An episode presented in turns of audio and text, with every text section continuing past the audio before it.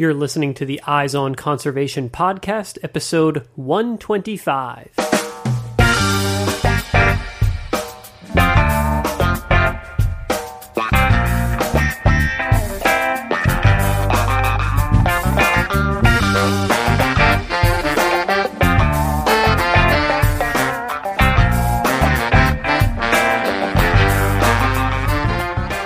Welcome to the Eyes on Conservation podcast, where we bring you engaging conversations about wildlife and conservation issues from all across the globe. I'm your host, Matt Podolsky. Today's guests on the show are working together to empower local entrepreneurs and bring solar power to the buffer zone communities of Nepal. Moira Hanes is the co founder and board chair of Empowered by Light, and Anya Cherneff is the co founder and executive director of Empower Generation. These two organizations have come together to implement a project that will provide solar power to ranger stations within Chitwan National Park in Nepal. These rangers are on the front lines of protecting wildlife from poaching, which is a serious problem in this unique national park. But Empowered by Light and Empower Generation are doing a lot more than just assisting park rangers in protecting wildlife. They are empowering local entrepreneurs and demonstrating the ability of solar power technology to leapfrog fossil fuel infrastructure in the developing world. Um, hi, I'm Anya Cherneff, and I am the co founder and executive director of Empower Generation. Empower Generation is a social enterprise um, that empowers rural women living in energy poor communities to um, own and operate their own clean energy distribution business. Um, we currently work in Nepal and we have a network of 20 uh, women led and women owned businesses that have collectively distributed over um, 50,000 clean energy products um, in their rural communities in Nepal. Um, we provide women training, um, mentorship, marketing support, and uh, uh, access to clean energy products, as well as uh, financing to get their business off the ground.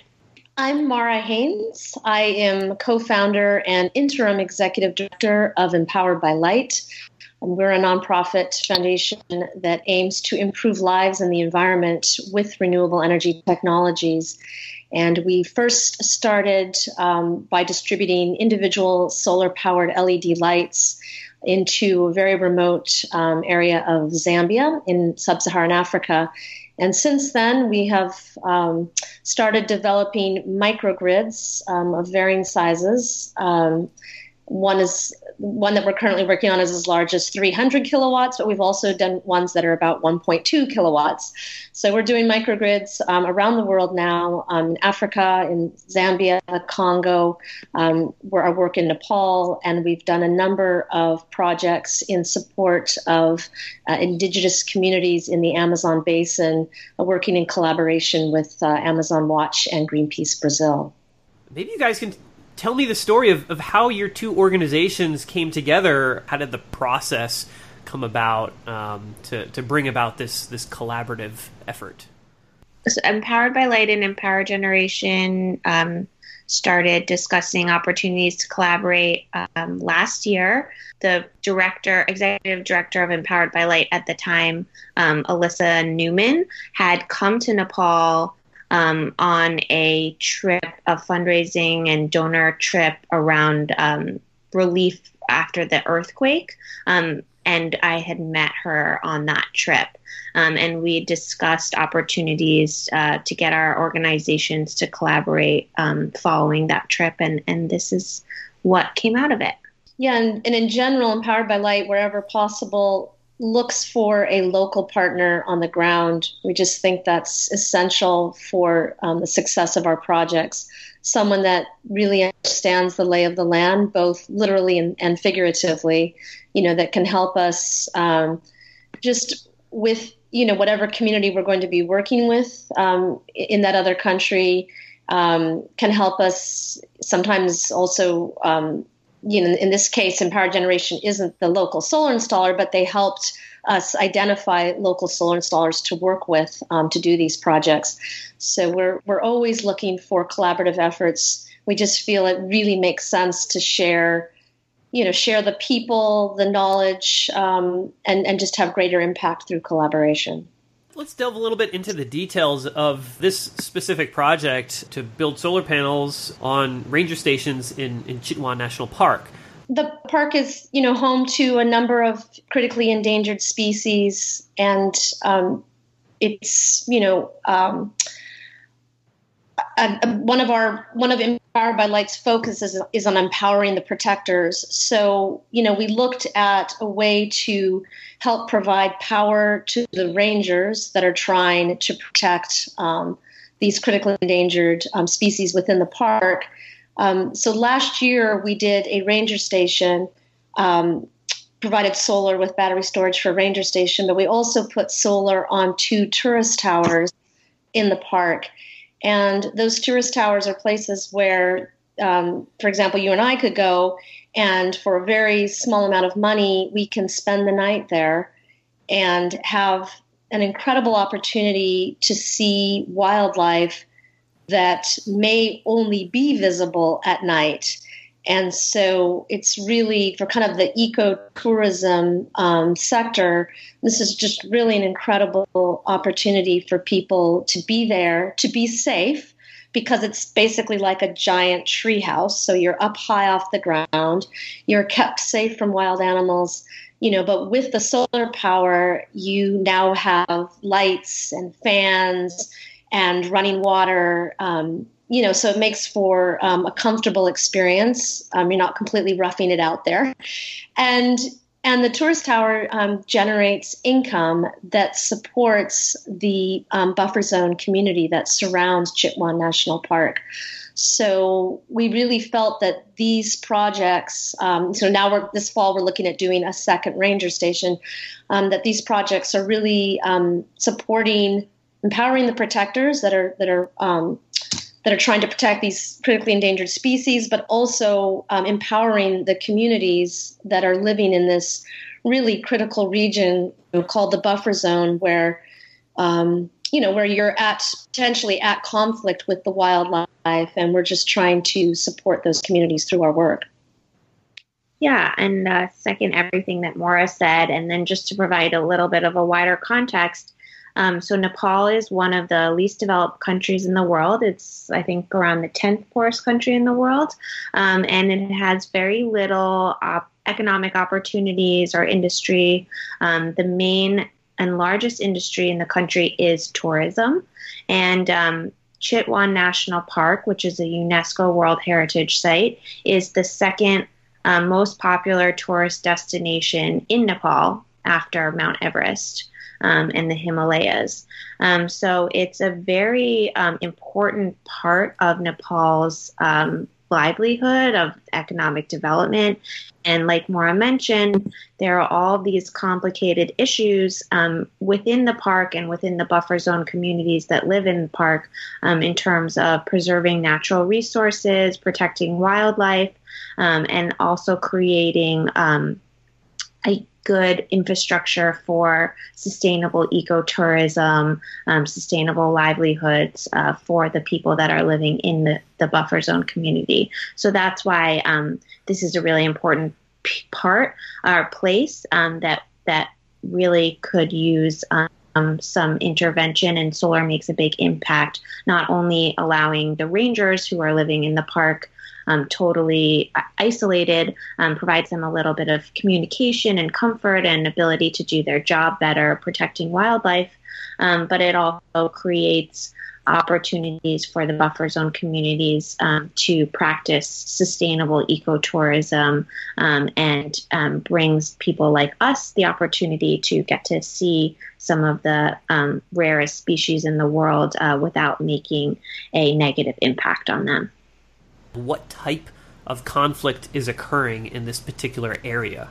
Is poaching a big problem there? I, I, guess I'm just looking for like a little bit more specifics about like sort of the nature of the conflict that um, you're hoping to help resolve with this project.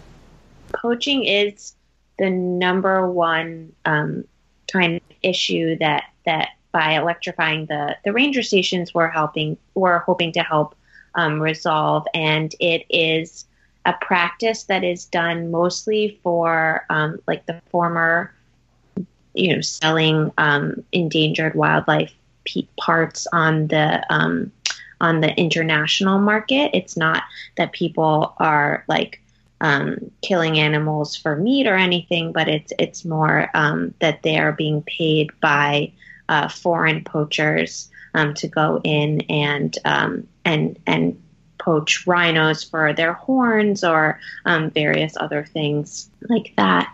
Um, and uh, in, actually, we just heard that a rhino had been poached mm, about a month ago, um, which is the first time a rhino had been killed in the park for for a few years. So it's definitely a major issue. Um, and uh, we were just told that you know local people and living in the buffer zone because they don't have an, any other opportunities or resources or, or, ways to earn an income poaching becomes very attractive for them. Um, and so that's uh, one of the reasons why we're focusing on the buffer zone communities and trying to um, create entrepreneurship and opportunities to earn income and to develop their their lives and their livelihoods in a more sustainable way so that poaching is no longer such a big draw. And then um, the kind of issues that the buffer zone community are struggling with is just basically like creating a natural balance or living in a happy harmony with uh, wildlife in the park. So um, the communities in the buffer zone are not supposed to use the resources in the park, um, such as firewood or, or anything, but they live inside the park. So that can be really a difficult struggle for them. And it's also difficult for them to keep wildlife out of out from stealing their grain or um, trampling their fields or attacking them. Um, so creating that like perfect harmony between um, humans and wildlife is is something that the buffer zone committee is uh, constantly struggling and working towards. And um, the income that is generated from the tourist towers goes towards programs um, that help them in, in that balance or that harmony. Right. And Matt, just to add on to that, um, you know, I think, it, Anya, correct me if it was wrong, it was last year that an elephant um, had trampled and killed um, a young woman yeah. in, in, the park. So, you know, so the human wildlife um, issue is very real. I think the you know the people, the communities in the buffer zone really are living in a kind of a delicate balance, and I think for the most part, you know, they understand that. Um, but it is a delicate balance, and so Empowered by Light and Empowered Generation are hoping to find ways to um, to strengthen that. So it's I guess less delicate. So in addition to you know to helping the rangers so they can do their jobs better, so they can stay safer because now they have better lighting. It keeps them safer at night around their station. You know, they are able to charge their um, cell phones and their radios, and they just can communicate better with each other and with park authorities, etc. But then also, you know, the tourist towers generating income, which goes right back to the buffer zone community so that it can strengthen those communities so that those um, members of the communities are less likely to, um, yeah, to take resources from the park. And the money can also go to build um, protective fencing for communities so they can't you know, so there's less um, risk of uh, of injury or death um, from from some of the larger animals um, but also, as Anya mentioned, just protecting, um, you know, the food supplies for the communities. You know, because the elephants elephants are extremely smart animals, and they know just how to find, you know, a sack of rice, um, for example. And so it, it, can just be, you know, helping us to, you know, build that protective fencing. And we're also looking at other projects that we might do in the future um, to provide other jobs, um, other um, means of income for those communities using uh, renewable energy power. You're using this term uh, buffer zone a lot. What is the, the buffer zone really, and like where, where does this name come from? I mean, is it called the buffer zone because these communities are sort of at the buffer between like this national park area and the areas outside the park, or is this like a buffer zone between different sort of ecological areas. Uh, maybe you can just explain that uh, a little bit more. Sure, and I think um, the the the film that was produced about the work, uh, the buffer zone, it, it really hits on the fact that there's, you know, there's one meaning to the buffer zone that uh, the reason why we call this area the buffer zone is because that is what it's called um, in turn in Nepal um, within these communities. It is the like geographical area between the um, you know develop between the national park and um, and the the rest of Nepal basically.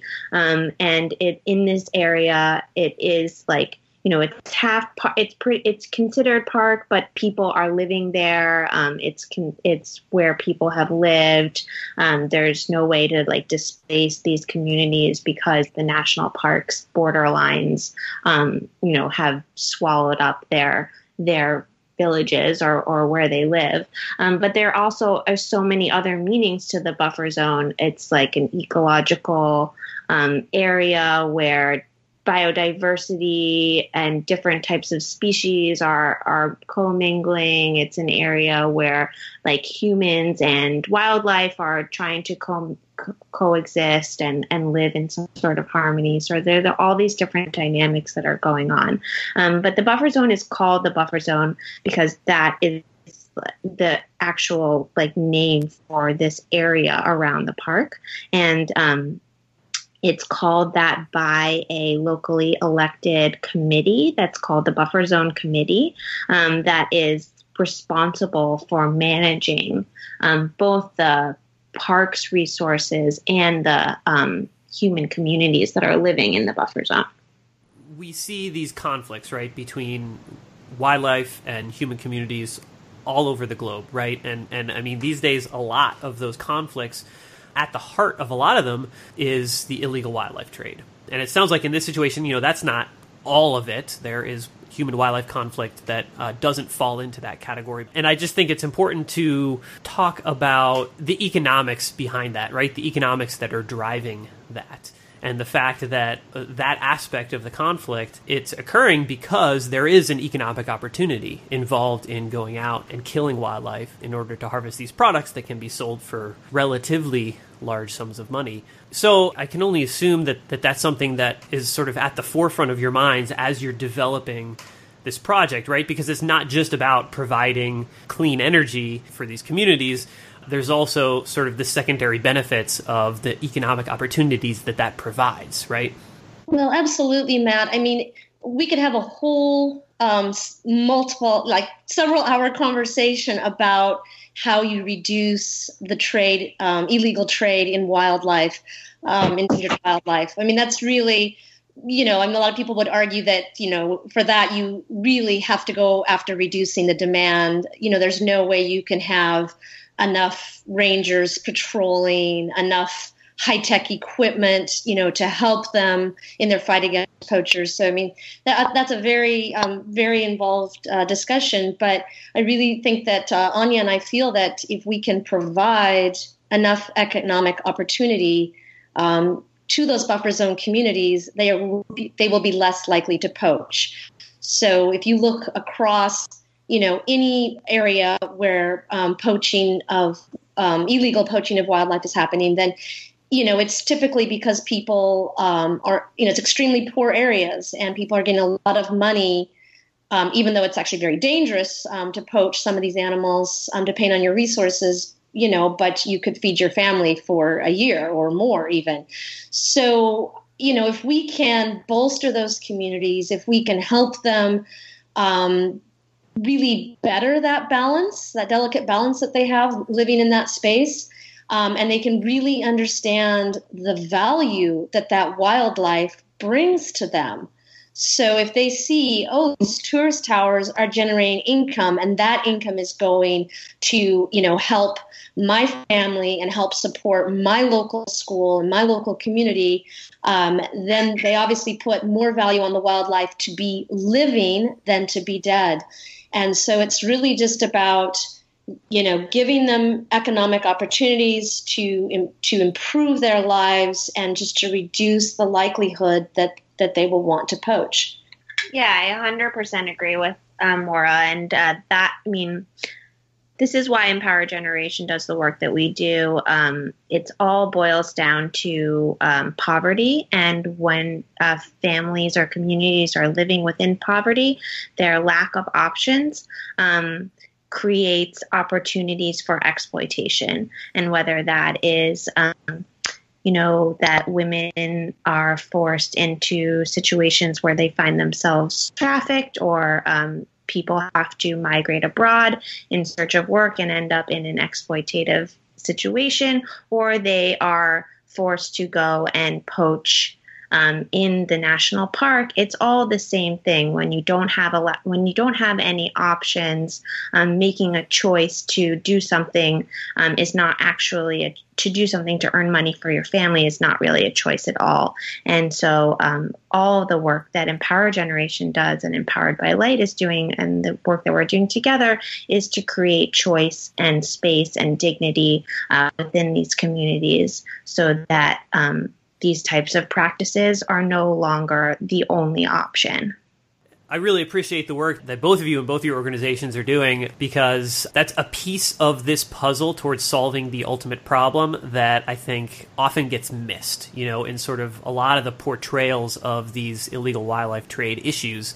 Um, you know, often the the poachers, it's it's easy to demonize those people, right? Yeah. Um, and people forget that like you know, in most situations, like they're not, these people don't feel like they're really being provided a, a, a choice. Exactly. So, have either of you guys uh, been to the buffer zone? Have you spent time in this area?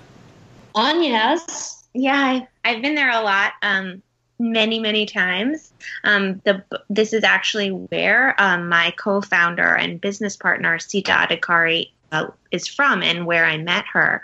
Um, and the we started our work in the buffer zone. Um, we've now branched out throughout the country, but um, it's always a special place for us. And we're so happy to be able to partner with organization like Empowered by Light to to do some meaningful projects in the buffer zone communities. Um, we are not like large solar installers. Um, we don't usually do that type of project. So it's been so incredible um, to be able to partner with Empowered by Light and bring these types of big installations that make a big a big impact on the buffer zone community um, through this project.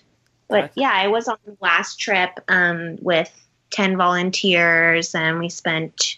Uh, two days in the national park doing an installation and an overnight in the tourist tower and we're watching rhinos um, right next to us at their in having their evening meal and evening bath, and it was just an incredible experience. Just having these tourist towers and doing these projects and being able to be a tourist in the national park in a different way um, was so unique and so inspiring. Um, and I'm so excited to go back and, and do more of these types of projects.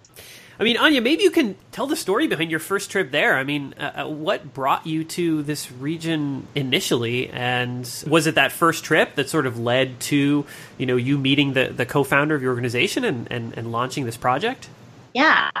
Um, so I had previous. This was uh, six years ago or so, feels like ages ago, um, I had had this idea. I've been working in uh, women's rights, especially around the issues of human trafficking, um, sex slavery, and uh, decided that I wanted to, um, rather than, Moira put it in really eloquently, it's always a demand, supply and demand um, kind of situation in these in, on these issues and I was working a lot on the demand side and trying to create awareness about um, women and why they were in these types of situations and and try to stem the demand. And I realized that I wanted to take a market-based approach um, to the supply side and create opportunities for women um, not only to earn income in their local communities so that they wouldn't be vulnerable to exploitation or to taking these types of risks uh, for jobs abroad abroad, um, but also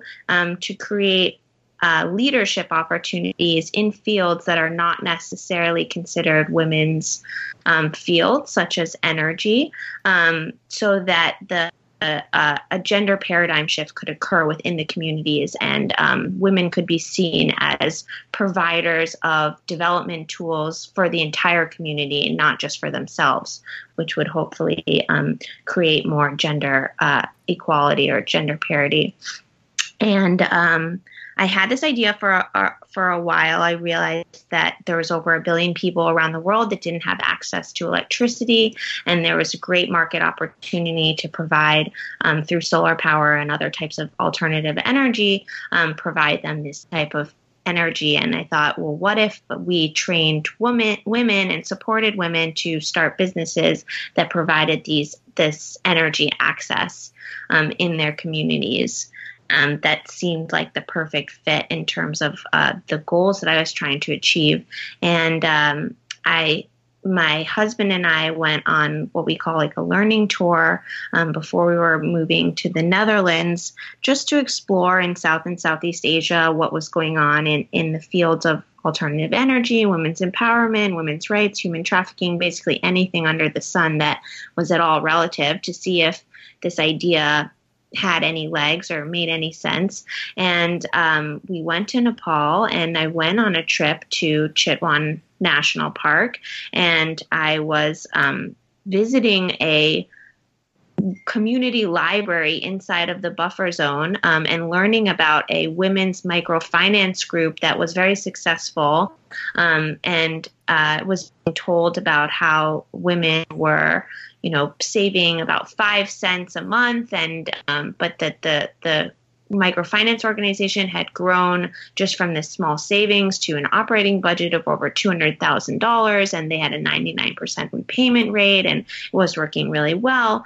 And um, the woman who was telling me about um, this microfinance cooperative or the savings and credit cooperative that she'd started is my business partner. So I met her um, on that trip while she was telling me about this great um, microfinance program that she'd started within the buffer zone um, to help women um, be economically independent. And um, so that's it kind of like the universe put us together. Uh, she was sitting there telling me about how she really loved the work that she was doing, but it was unpaid, and her real dream was to start a business and employ at least 100 women. And so I thought, wow, well, I have this business idea. Um, let's see if we can like put our passions together. And uh, this is how Empower Generation started. Fantastic. So it began right in that buffer zone, but you you mentioned that you guys have spread uh, uh, much wider throughout the country of Nepal. So where are you guys at, like big picture? You know, where is the organization at at, at this point? Um, so at this point, we have uh, 20 businesses that are across the country that we support, and um, up until this point, they've distributed mostly solar lanterns and small solar products um, for communities that do have access to the electric grid, but because the electric grid was so unreliable, they needed some sort of backup. Um, and that situation has changed now. Um, earlier this year, the grid got much more reliable, and now there's only a few communities like the like some of the communities in the buffer zone, just about eight million out of the 30 million people in Nepal that don't have access to electricity. Um, so now we're really focusing on ensuring that these businesses that no longer can necessarily sell solar products, solar lanterns as a good product, um, have still have a good market and have good products that are fitting their community's needs. So we are focusing on um, helping our entrepreneurs sell um, new types of technologies like clean cook stoves and um, gas um, in, and induction stoves, as well as um, pay as you go solar home system, so offering customers a whole energy solution for their home, um, similar to the type of systems that we we use in the states um, to to convince them to go solar.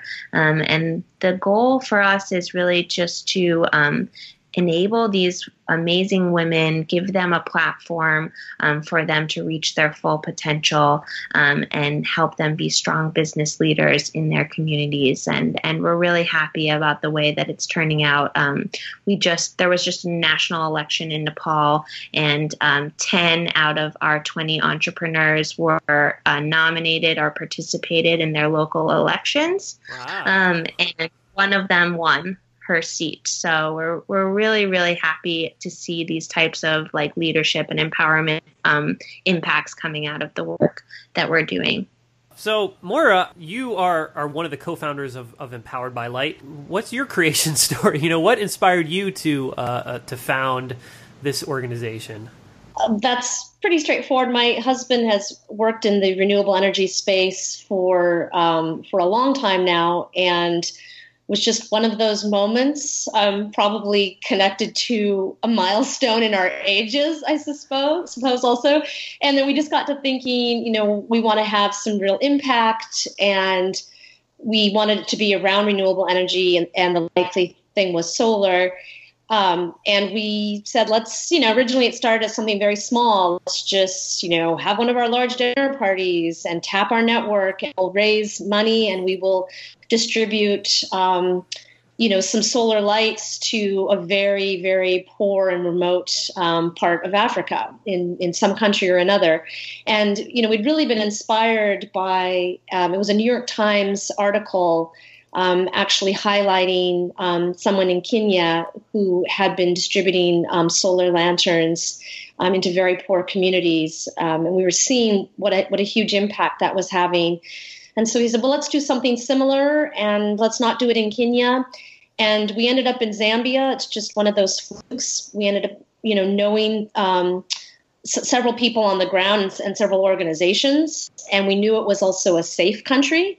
Um, so that was also one of the reasons um, for, for choosing Zambia. But that's, you know, how it initially got started. And then, you know, what became just, oh, let's just distribute a few thousand solar lanterns to schools became, wait a second, we think that, um, you know, that the real solution to energy access is around microgrids. And so that's when, um, on one of the trips, um, some of our, our team um, went and visited Sioma High School in um, the western province of Zambia. And it's like a boarding school where children will walk for days to get there and then they'll stay there until there's like a holiday break. So it serves um, over 600 students and they have um, almost 30 buildings on their campus, you know, including the, the student housing, the teacher housing, the classrooms, the dining hall, etc. And we saw that these children who I mean, everyone there in sub Saharan Africa, they understand that education is one of the key ways, if not the most important way, that they can really improve their lives, um, improve their existence. And, you know, they're trying to study, and they did have power. They had three old, um, really inefficient diesel generators. And you, they were literally sitting in the classroom, you know, with a cloud of, you know, smoke going by, and that you know that dick, dick, dick, dick, dick, dick, dick noise, trying to study, and then and then those diesel generators, because just the cost of them and how they operated, they only had light until till quite early in the evening, so they weren't able to study um, late into the evening. They didn't have good quality lighting, so we upgraded all their lighting. We put in a 24 kilowatt. Um, uh, solar and energy storage system. So it's 106 solar panels with um, with battery storage um, that has its own air conditioning because it's out there in the middle of uh, the Zambian, um, you know, very dry, hot area of Zambia. And you know, we commissioned that in August of 2013. Those um, students now have are able to study, you know, later into the evening at no matter what time of year it is. You know, their light lighting is much better. Um, they used to just they didn't have proper um, bathrooms. They just had, you know, their latrine was a hole in the ground, and you know now they have um, regular toilets with flushing water. They have showers. You know, so the school reported back to us that there was definitely dramatic improvement in, in hygiene. There was also um, dramatic improvements in safety, which we hadn't anticipated, by having reliable and um, and longer lasting, if you will, lighting. Um, they had fewer incidents of sexual assault because this was a high school. So these are high school age um, um, students, they had fewer incidents of sexual assault, better hygiene, and there was a dramatic improvement in their test scores in just the first year.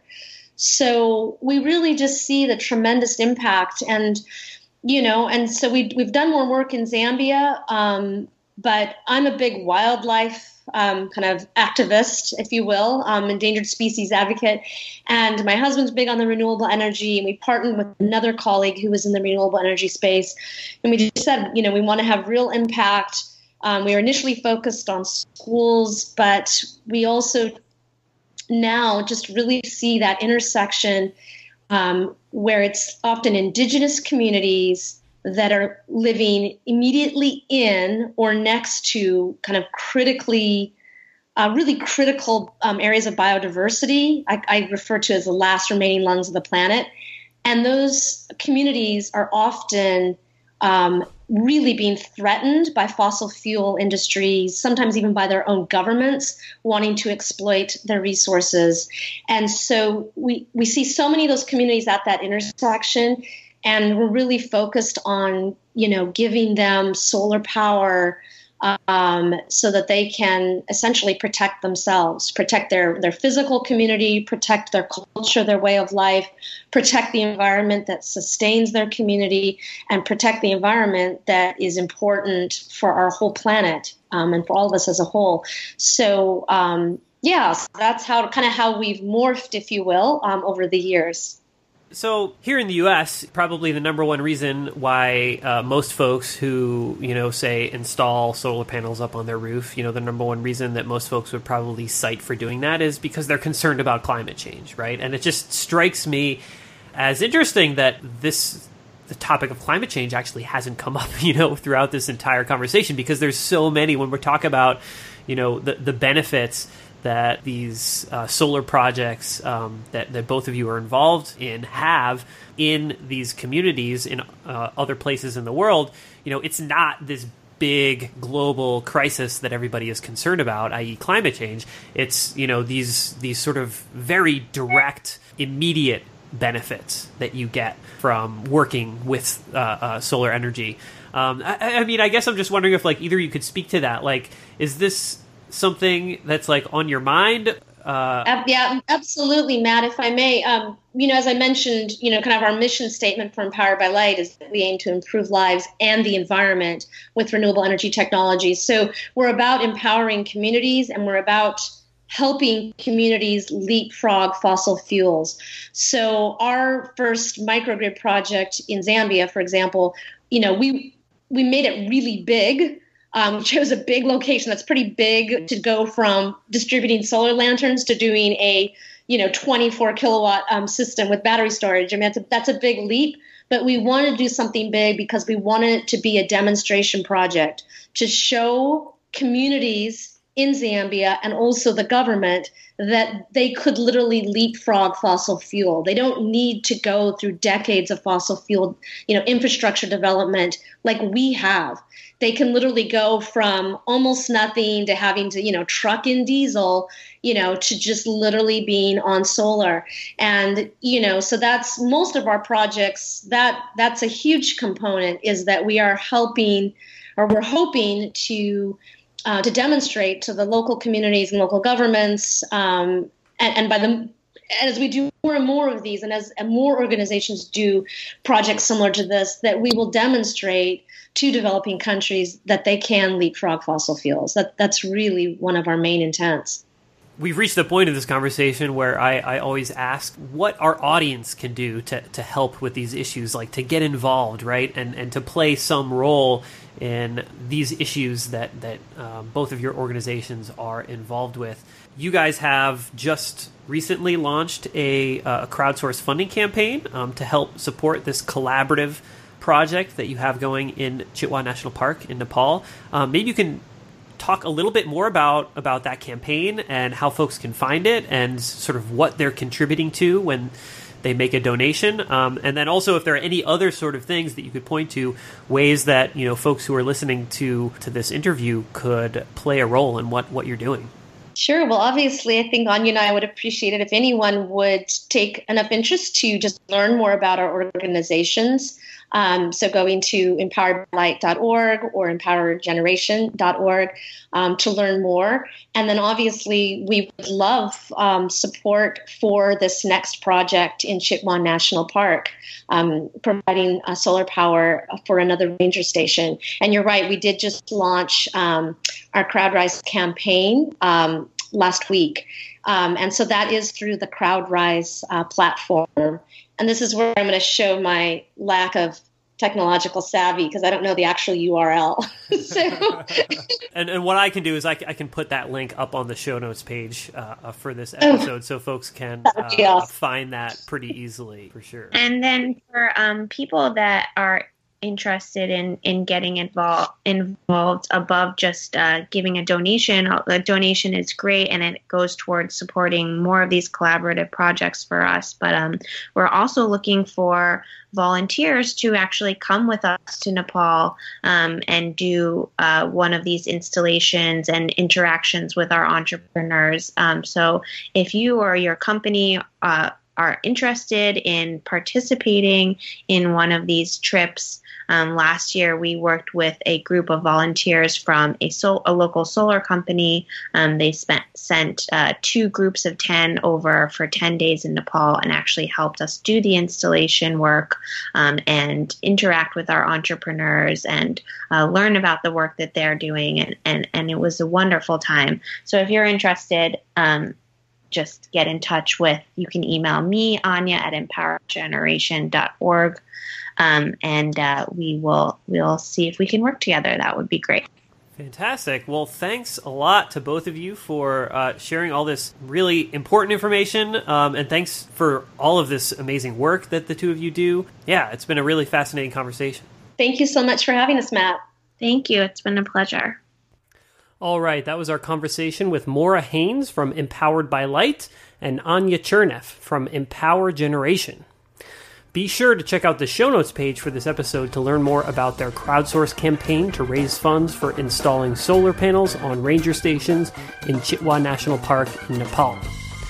Those show notes can be found at wildlensinc.org slash EOC 125. If you enjoyed this episode of the show, you can subscribe to the podcast via iTunes, Stitcher, SoundCloud, or just about any podcatcher out there. If you want to help others find the show, you can leave us an honest rating and review on iTunes. Just search for Eyes on Conservation in the iTunes Store or follow the link on the show notes page. The Eyes on Conservation podcast is a production of Wild Lens. Today's episode was produced by myself, your host, Matt Podolsky. Our theme music is by The Humidors.